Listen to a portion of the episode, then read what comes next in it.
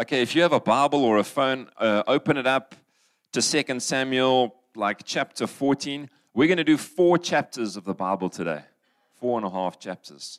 So it's going to be wild. If you didn't have coffee this morning, may the Lord help you because it's going to be a lot. Uh, I'm not going to do everything. We're looking at uh, David and Absalom. Okay, that's the relationship we're looking at today. If you've been uh, not with us, uh, we've been doing a series on the life of David, looking at David's different relationships with people. And today we're doing the relationship and the interactions David has with Absalom. Absalom is his son. Um, and I'll get into a bit of it now, but I just wanted to mention I've, I've read and reread and reread and lived in these chapters for a couple of weeks now. And I just wanted to, you know, put it out there as an advert for the Bible.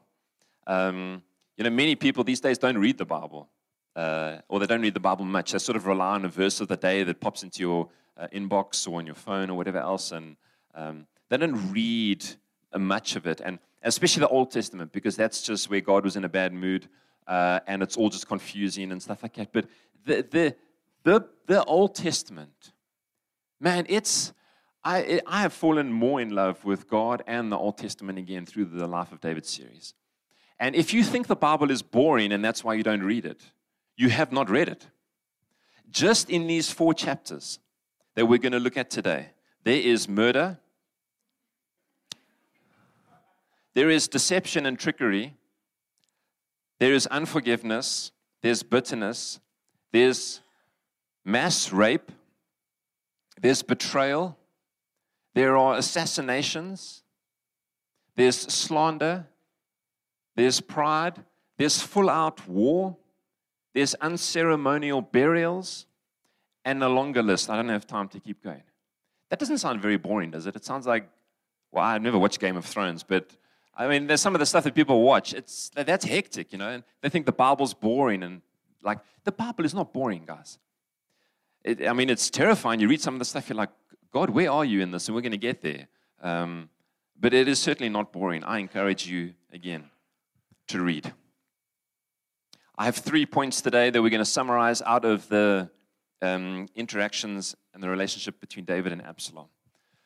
The first thing we're going to look at, because it's so much, and obviously as a father son relationship, and we're covering quite a bit of stuff that goes down, and uh, we, I'm going to leave out most of it. And I encourage you in your own time to go and read those four chapters from 14 through to 18 uh, this afternoon. It won't take you super long, um, but I, I, don't have to, we don't have time to read it all or to deal with all the stuff. I'm going to pull out three things that I think are uh, that this whole interaction and their relationship turns on and are really helpful for us this morning. The first thing is if you're a note taker, the first point is grace amnesia. Grace amnesia. Let me, let me fill you in on the story uh, where we are. Uh, two weeks ago, where Dave picked it up, um, Absalom kills Amnon, his brother. If you remember, if you were here two weeks ago, uh, Amnon uh, rapes uh, Tamar, uh, who is you know sort of his sister, stepsister. They're like all sort of, David had lots of kids, kind of thing. So they're not all from the same parents, kind of thing. But um, Amnon rapes Tamar. Absalom goes and and kills him, uh, and once he kills him, he he flees to a city called Geshur, and he stays in Geshur for three years. So so he kills his he kills his brother, and then he and then he, he goes on the run and he stays there for three years. Okay, so where you find him in the beginning of chapter uh, 14 is where we're sort of going to pick up things. Joab, you're going to have to pay attention a lot. Joab, you remember Joab? He's like David's right hand man, commander of the armies. Joab, I don't know why, gets into his head that he wants Absalom to come back. So he goes and he concocts this plan. He finds this, uh, in the Bible calls it um, a wise woman of Tekoa a wise woman of Tekoa, she pretends, she comes to David with some elaborate kind of story. Uh, it's not a true story, and uh, seeking David's counsel. And basically, what she's, she comes with a story about her sons and whatever else. And uh, David's listening, and I don't know if he knows if it's a real thing or not, but basically, she's trying to trap David. Joab's put her up to this. She, she's trying to trap David to, to get him tripping over his own words so that he goes easier on Absalom, essentially, that he forgives Absalom and everything is reconciled. And David smells a rat. He asks this lady, Hey, who put you up to this? She says, Yeah, it was Joab. Uh, and essentially, David relents, and I'm just going to dive in here because we have to cover so much. This is at 2 Samuel chapter 14, verse 20. Joab, this is the lady saying, Joab, your servant has done this to address the issue indirectly, but my Lord has wisdom like the wisdom of the angel of God, knowing everything on earth. Then the king, David said to Joab, I hereby grant this request. Go back, bring the young man Absalom. Joab fell with his face to the ground in homage and blessed the king. Today, Joab said, Your servant knows that I found favor with you, my lord the king, because the king has granted the request of your servant. So Joab got up, went to Geshur, and brought Absalom to Jerusalem. However, the king added, He may return to his house, but he may not see my face. So Absalom returned to his house, but he did not see the king. This is where I think this entire interaction turns on, on what you see happening here and how David treats uh, Absalom. It's like a partial pardon. You can come back to the city, you can come back to Jerusalem, you can come back to your house, but you won't see my face. We'll have nothing to do with each other. The relationship will be restored, but not. And Absalom doesn't really know where he stands. He's like, okay, well, I'm allowed to come back to Jerusalem. I'm allowed to come back to my house, but then I never get to see the king. I never get to see my dad. Am I forgiven or not? You read in 2 Samuel 14, verse 28 Absalom resided in Jerusalem two years but never saw the king. So now, if you're good at maths, we're now on five years. Three years in Geshur, two years in Jerusalem. Not a word spoken between David uh, and Absalom after Absalom has killed David's other son, Amnon. Absalom isn't impressed with this arrangement. He's not impressed. He's, he's, he's in his home. He's basically, he's not under house arrest. He can move around, but he's there, but he doesn't know where he stands. So he decides to get Joab's attention because Joab has the ear of David the king.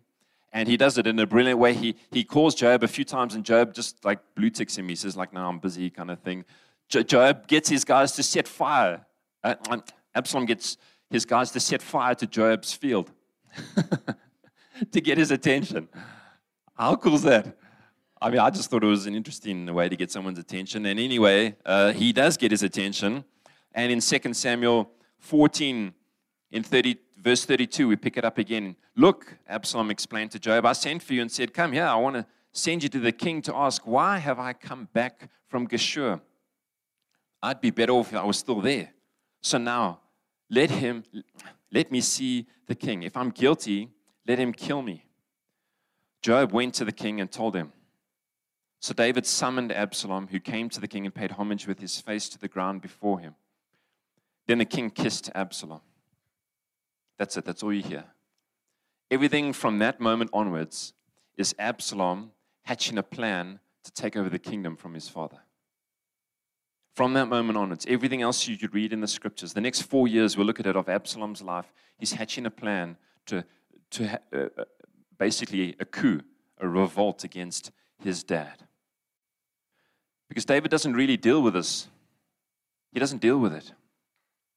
I called this point grace amnesia because I honestly think that all the mess that happened between David and Absalom could have been averted if David had handled this situation differently. If David had handled the situation differently. If David didn't have grace amnesia. Because he, he doesn't really forgive him, he doesn't really reconcile. I don't, have you ever been in a relationship like that where you know you've done something wrong and you sort of reconcile, but it's not quite the same?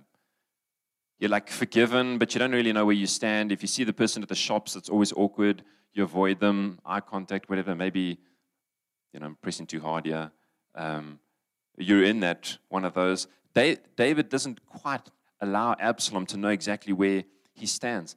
And the most grievous thing about this some people, when you read some commentaries, they reckon this is the worst thing that David ever did. I'm like, seriously? The worst thing? This is why they argue that it's the worst thing he ever did. Because think back a few weeks to what David, the journey David's been on. Remember Bathsheba? Remember Uriah? Remember the mess he created? The, the, the murders that he commissioned? The rape he was involved with? And what did the Lord show David? grace, undeserved mercy, spared his life. Spared his life, and the life of his son was taken instead. God spared his life. He showed him extravagant grace. And then when it becomes time for David to do the same, he withholds the very grace that his own son needs. And he treats Absalom but like a leper. And I think that's what sets Absalom off and destabilizes the entire kingdom and eventually leads to Absalom's death and more suffering for David. David had grace amnesia. He was happy to receive it and slow to dispense it. And we're pretty much like him. Eh? We desire mercy for ourselves and justice for others. That's just our default setting. Before we move on to the next point, I want to want to press on this a little bit with us because David is not only in, there to teach us as an example in both the good and the bad, his life is there to challenge us.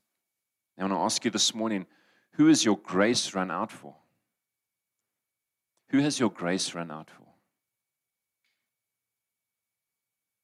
You've received grace, grace upon grace. But who this morning, as you sit here this morning, has your grace run out for? They need to work their way back into your good books. You are done with them. You've washed your hands of them. Who has your grace run out for? Because when our grace runs out for people, the remedy for us is to go back to the place and sit at the Lord's feet and meditate on the richness of His grace for us. This is the only thing that gets us extending grace again to others. But this story challenges us that your grace can run out for others. I want to press into your heart this morning and ask the Lord to do that, to press. Who has your grace run out for? As I was preparing this, the Lord, I think, helped me to see things in my own life and burden me with some, yeah, just senses for some people that some of you, it's the people, some of them are close to you, very close to you. It's strange how our grace runs out for people the closest to us family, friends, colleagues. Grace running out. If your grace has run out this morning, I want to encourage you that you don't leave this morning before you deal with that. You ask the Lord to give you more grace, new grace, fresh grace for somebody else, where your grace has run out for them. As we're standing here in worship, I had that phrase because I know it's coming in the sermon. And who's your grace run out for? And I have a sense that some of us feel like you're battling to be here this morning because you feel like God's grace has run out for you. You're not so worried about everybody else, but you feel like you've shot all your bullets. You, you, you're done. All your chances are done. You feel the weight of guilt and shame and regret again this morning. You feel like God's grace has run out for you. And I'm here again this morning, like most mornings, to remind you that God's grace never runs out. It doesn't run out. It's a lie from the pit of hell that God's grace runs out for you guys. It's a lie from the pit of hell. There is fresh grace for you again this morning. That's the mercy and the wonder of the gospel. That's the first thing you see David, the grace amnesiac. The second thing you see, if you're making notes, is betrayal. Betrayal. Absalom hatches this grand plan. This is how he does it. He, uh, he starts to intercept the people. The people would come from all over the country to consult David and his other leaders to get a decision um, from him, like a judgment almost, if you want. Uh, and Absalom positions himself out on the road and he in, intercepts the people who are coming. And he basically spins the story. He says, Look, David doesn't really have time to deal with all of this. Uh, wouldn't it be great if somebody appointed me as a judge? Look, I have time. I'm here. I'm here to help, kind of thing. I'm here to help. Pick me, coach. You know, I, will listen to your story. David, he's too busy. You need, a, you need a leader like me, not that guy. He's too busy. You need, I'm your guy. I'm your guy. And, and they realize who he is Absalom. It's the son of the king. So we'll read it here. They come to pay homage to him. They, the standard thing is like bowing, you know, like when you go and meet the queen. I don't know what you're supposed to. Well, well the king now. Sorry, Queenie. Uh, look, she was around for a while. That's an honest mistake. It's going to take us a while to get used to the king. Uh, not that anyone's going to meet him, but there's all this decorum of what you're supposed to do and bow and curtsy and whatever else. It's the same thing, yeah. And, and Absalom Absalom understands people and he lowers himself. He says, No, no, no, no, don't do that. As they come, he's holding their hands, lifting them up. We're going to read it now. But I want, to, I want you to understand that he's trying to make himself and identify with them. Say, I'm, I'm, like, I'm your guy. Let's read it here. 2 Samuel from chapter 15. Absalom says to one of these guys coming on the road, Look, your claims are good and right, but the king doesn't have, uh, doesn't have anyone to listen to you. He added, If only someone would appoint me judge in the land, then anyone who had a grievance or dispute could come to me and I would make sure he received justice. He sounds like a politician, doesn't he? Huh? Vote for me and I'll get it done. I have zero faith in politicians, so just let that slide. Verse 5 When a person approached him, uh, approached to pay homage to him, Absalom reached out his hand, took hold of him, and kissed him. Absalom did this to all the Israelites who came to the king for a settlement. So Absalom stole the hearts of the men of Israel. He does this for four years, standing out on the road, intercepting people coming to David. And what does the Bible say? He says he steals away their hearts. He steals away their hearts. They start to love Absalom. He cuts off connection and relationship with David. And he betrays his dad. He goes to King David and says that, Look, I need to go and fulfill a vow that I made, um, and I need to go to Hebron. David says, Fine, you can go. He goes to Hebron, and while he's on his way to Hebron, Absalom sends messages throughout the country. He says, When you hear the ram's horn sounded in Hebron, you know that Absalom has been made king in Hebron. Remember, David was made king in Hebron. Absalom is now making himself king in Hebron. When you hear that sound, gather all the people to me. And David sends, Absalom sends for Ahithophel. Do you remember Ahithophel? I don't expect you to remember all of these names. Ahithophel was David's closest advisor and Bathsheba's grandpa. You remember that? David's closest advisor, Bathsheba's grandpa, Absalom sends for Ahithophel and he goes. So now you have this scenario that in Hebron you have David's son and his closest advisor plotting against him. They're plotting against him.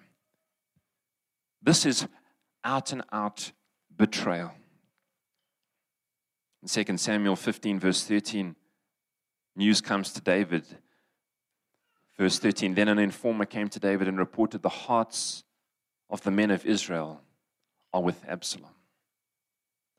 He stole their hearts. The hearts are with, they're with Absalom. They're not with you, David. They've done a good job in betraying you, in turning the people against you. It gets worse, though.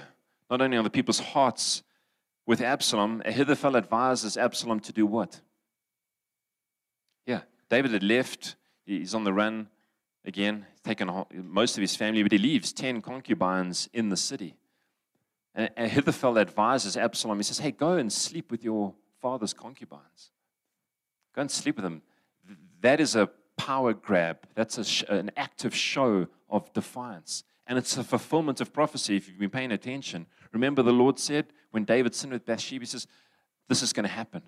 And I, you did it in, in, in secret, I'm going to do it in the light. And when you read the account, Absalom sleeps. They make a tent on the top of the kind of roof, and he sleeps with Absalom's concubines in the sight of all of the people to fulfill what the Lord had said would happen.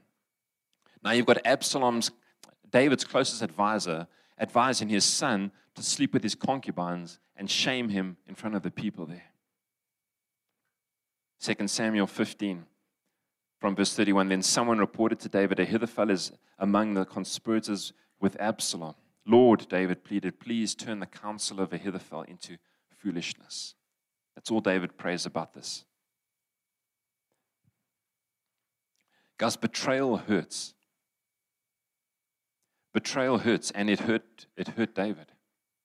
It hurt David, and you, I'm going to read Psalm 55 in a second, because Psalm 55, um, 2 Samuel tells you what happened, and Psalm 55 is David telling you what was going on in his heart while all this was happening. It's an amazing psalm to read when you read the second Samuel because it gives you insight and window. And part of what David says in Psalm 55, he says, Hey, if it was an enemy of mine doing this to me, that would be a different story. But this is my closest friends doing this to me. I, I don't want to rush over this and not assume that we find us, some of us find ourselves in this story. That you dealing this morning was still with the lingering effects and the hurt of betrayal from people closest to you. You thought they would always be around. You thought they would always be consistent, love you, do whatever else. And they have turned. They have betrayed you, stabbed you in the back, done whatever, left you. Betrayal hurts, and it hurts the closer the people are to you. But what do you see with David? This is the point I want to belabor. What do you see with David when he's betrayed? He doesn't turn away from the Lord, he turns toward the Lord. Our natural in- inclination when people betray us or you go through these things like this is to turn away from the Lord, to sulk with the Lord, to say, Well, I mean, if you're in charge of everything, why on earth are you allowing this to happen to me? We sulk with God. David is a wonderful example of what our hearts need to do. And I'm going to read Psalm 55 now. And You're going to see how his heart turns to the Lord. Let's read it together.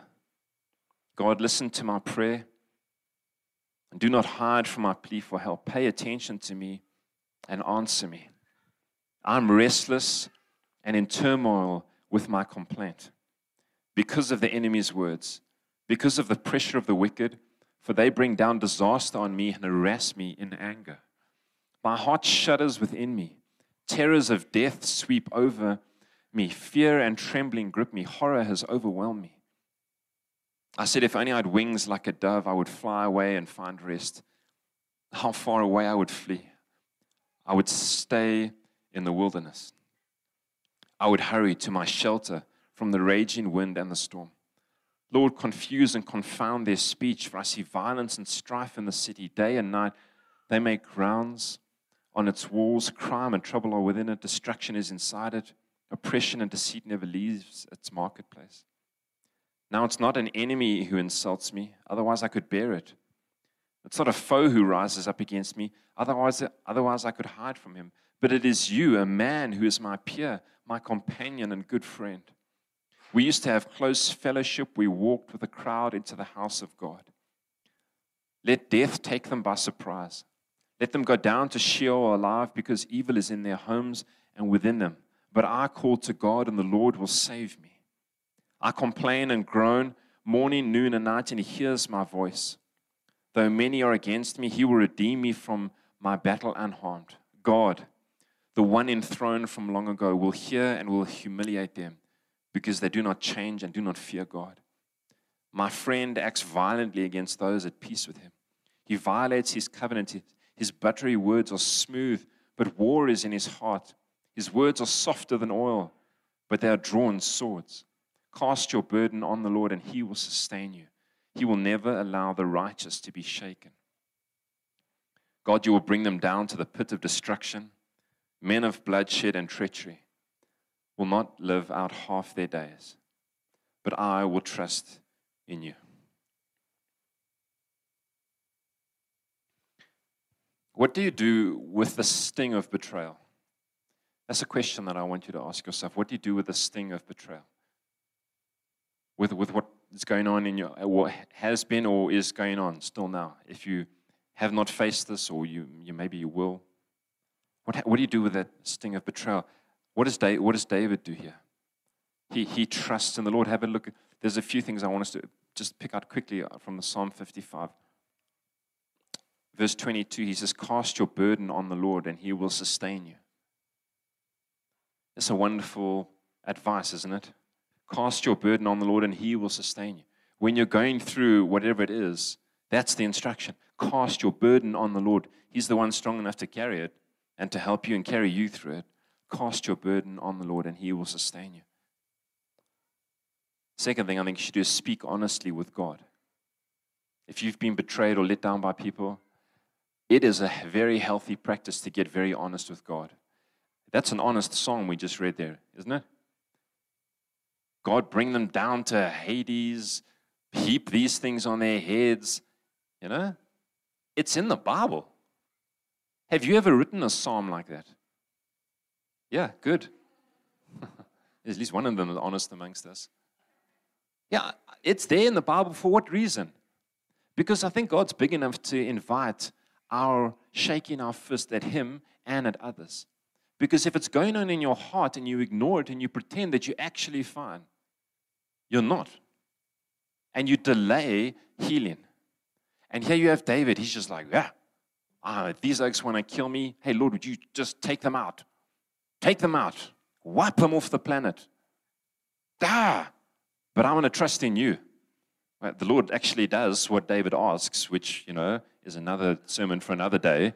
Um, but the point I want to make is that to speak honestly with God about what's going on in your heart is a biblical and healthy thing.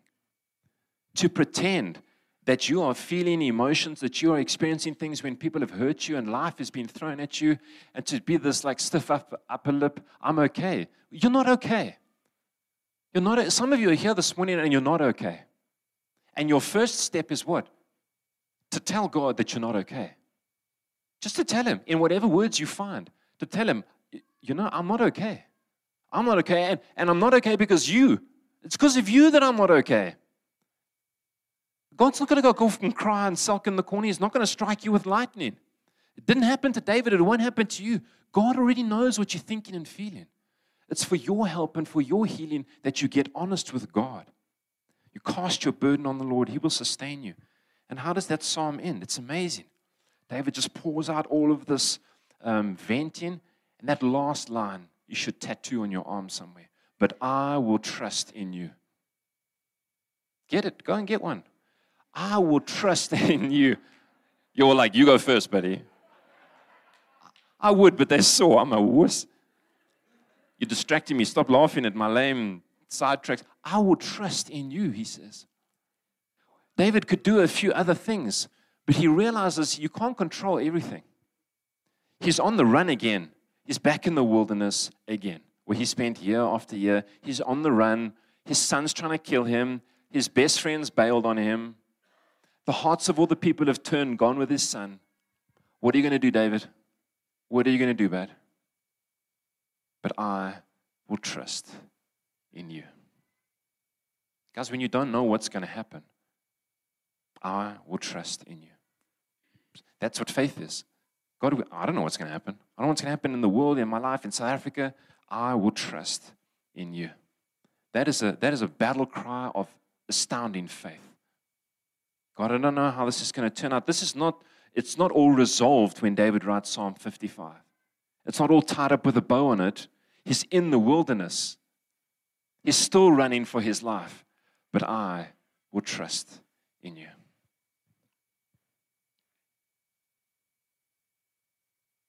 It's really important that you pour out this kind of stuff that's in you because here's another point God can heal hearts from betrayal. God can heal your heart from betrayal. I'm fast forwarding in the story. Come with me to 2 Samuel chapter 18, verse 4. David flees, takes his whole army with him. A convoluted set of events happen, and Absalom's whole army go after David. You've got two big armies now. David sends his men out to war. This is the instruction that he gives his men as they go out to war. 2 Samuel 18, verse 4. So he stood beside the city gate while all the troops marched out by hundreds and thousands. The king commanded Joab, Abishai, and Ittai, his three commanders of the thirds of the armies, treat the young man Absalom gently for my sake. Treat the young man Absalom gently for my sake.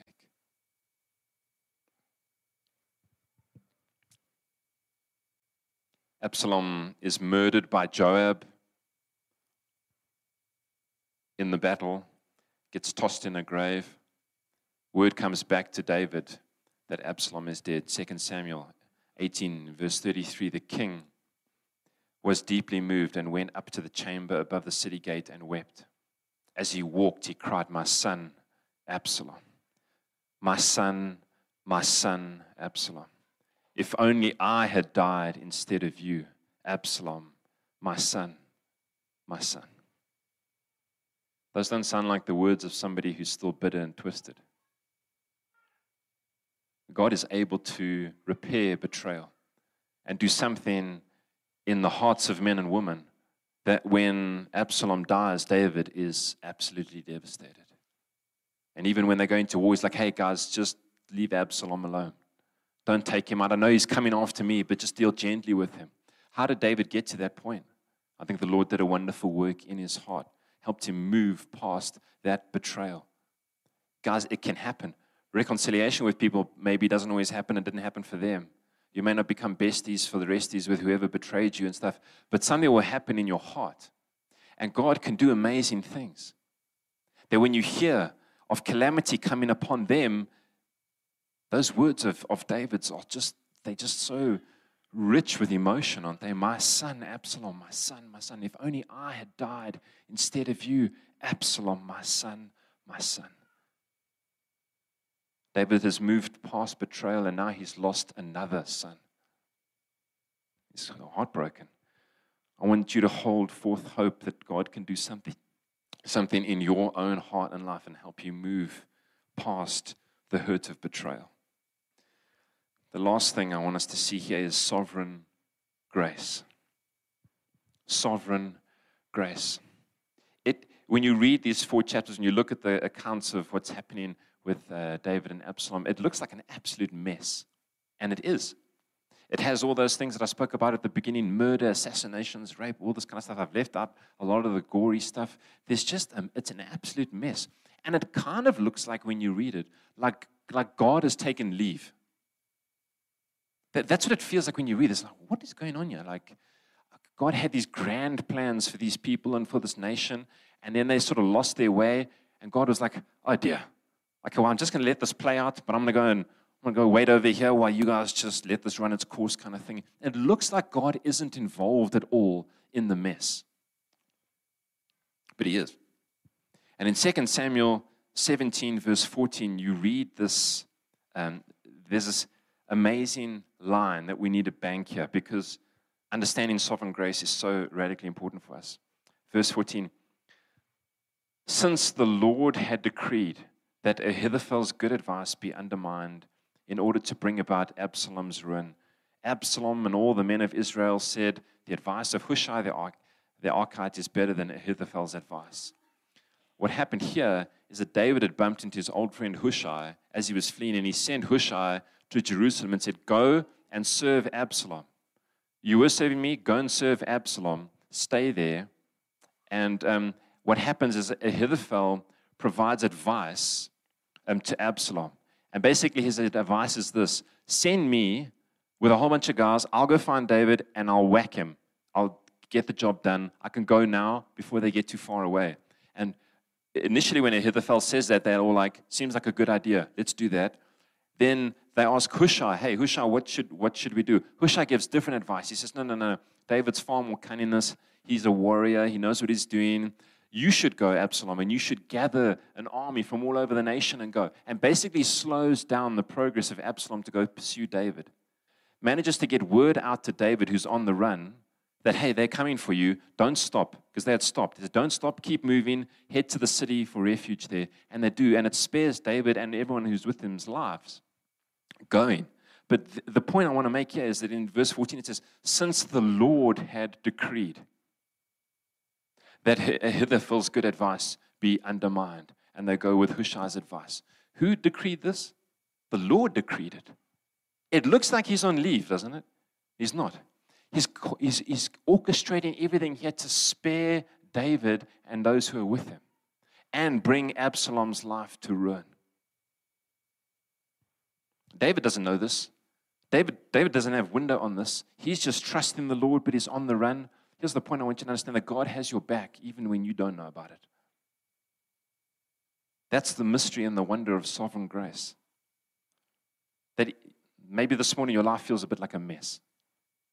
And you're struggling to discern the fingerprints of God on, in your life.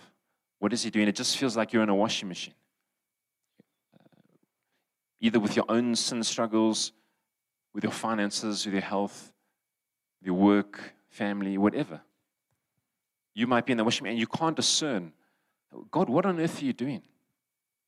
I'm not saying we can always see it. I don't think David saw it. The point I want to re emphasize is that God is always involved. And He always has your back, even when He's not letting you see what He's up to.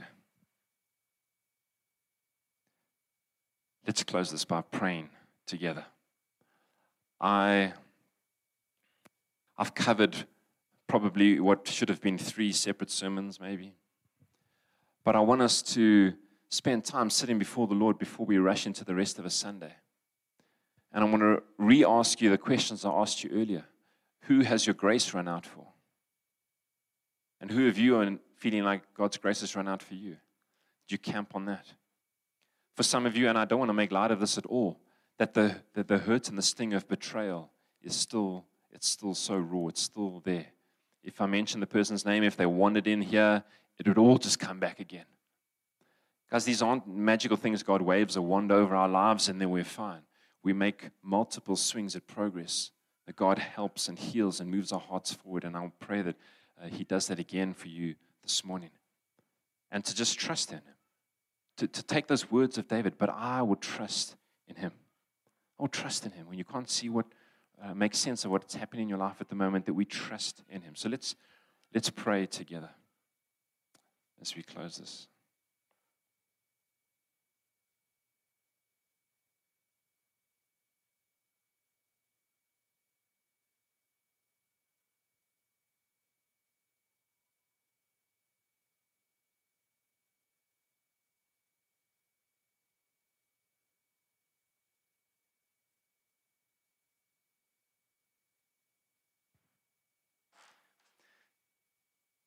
Father, you're the God whose grace never, um, never runs out for us.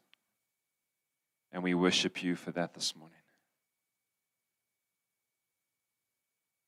Thank you that there was fresh grace for us today, and that we know with 100% confidence that tomorrow there'll be more grace.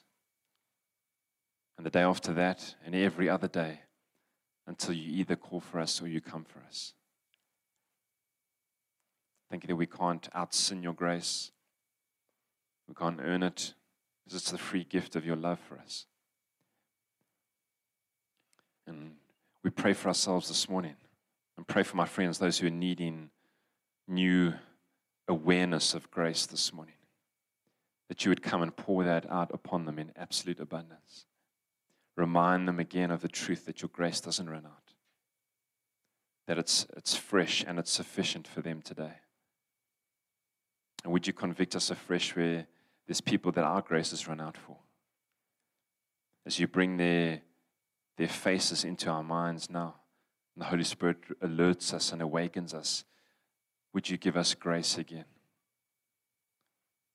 To extend the grace that we've been shown and received. We want to be so mindful to follow your word that um, says that we shouldn't allow any bitter root to grow up within us. And so, Lord, would you do some weeding in our hearts this morning and, and pull out those roots of bitterness that we have been careless to let um, sprout in our hearts, either from things that people have done or said or not done or whatever it is that we're just holding on to something. Would you, would you come now, Holy Spirit, and uproot those little shoots of bitterness in us and keep the, the heart of our, the soil of our hearts just um, tender before you this morning? And I pray for those who are still struggling with the hurt of betrayal. Things not panning out how they wanted from just disappointment and rejection from those closest to them. Lord, you know how much grace they need from you this